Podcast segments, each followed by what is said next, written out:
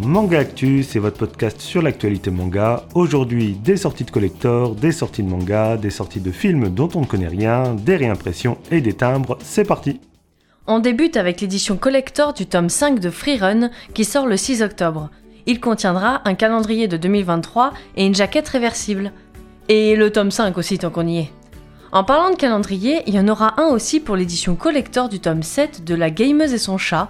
Attention, celui-ci contiendra les illustrations de deux mangas, La Gameuse et son chat bien sûr, mais également Fait l'un pour l'autre, deux mangas du même auteur, et ça le 17 août.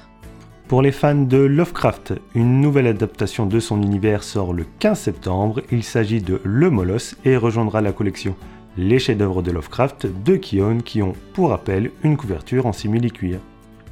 Les réimpressions, ça nous intéresse toujours, et c'est le cas de Kumiku ce coup-ci, avec Attention, préparez-vous. Le Fossoyeur, tome 1, 2 et 4. Me demandez pas où est passé le 3. L'Enfant maudit de la nuit, tome 10 et 11. The Ancient Magnus Bride, tome 12. Arte, tome 13. Minuscule, tome 6. Et New World Adventure, tome 6.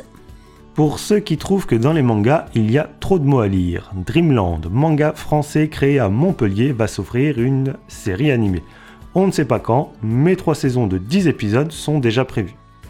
Un autre animé, sous format film, est également prévu pour le manga Blue Lock. Une sortie simultanée en France et au Japon est prévue le 8 octobre et ça se passera sur Crunchyroll. Encore une sortie d'anime avec Psychopass Providence qui sera le quatrième film de la licence Psychopass commencé dix ans plus tôt. Et alors là, préparez-vous parce qu'on a bien bossé.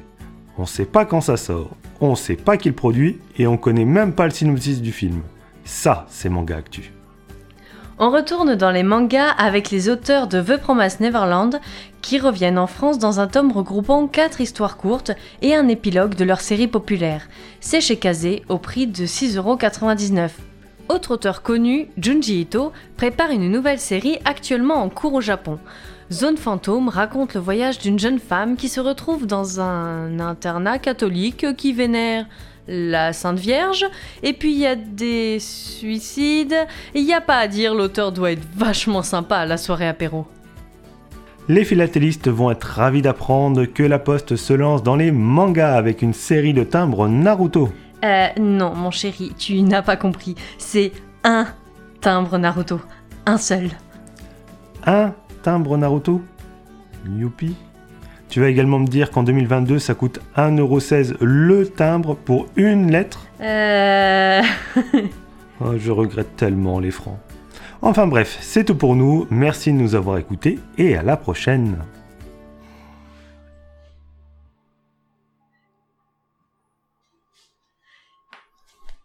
C'était rigolo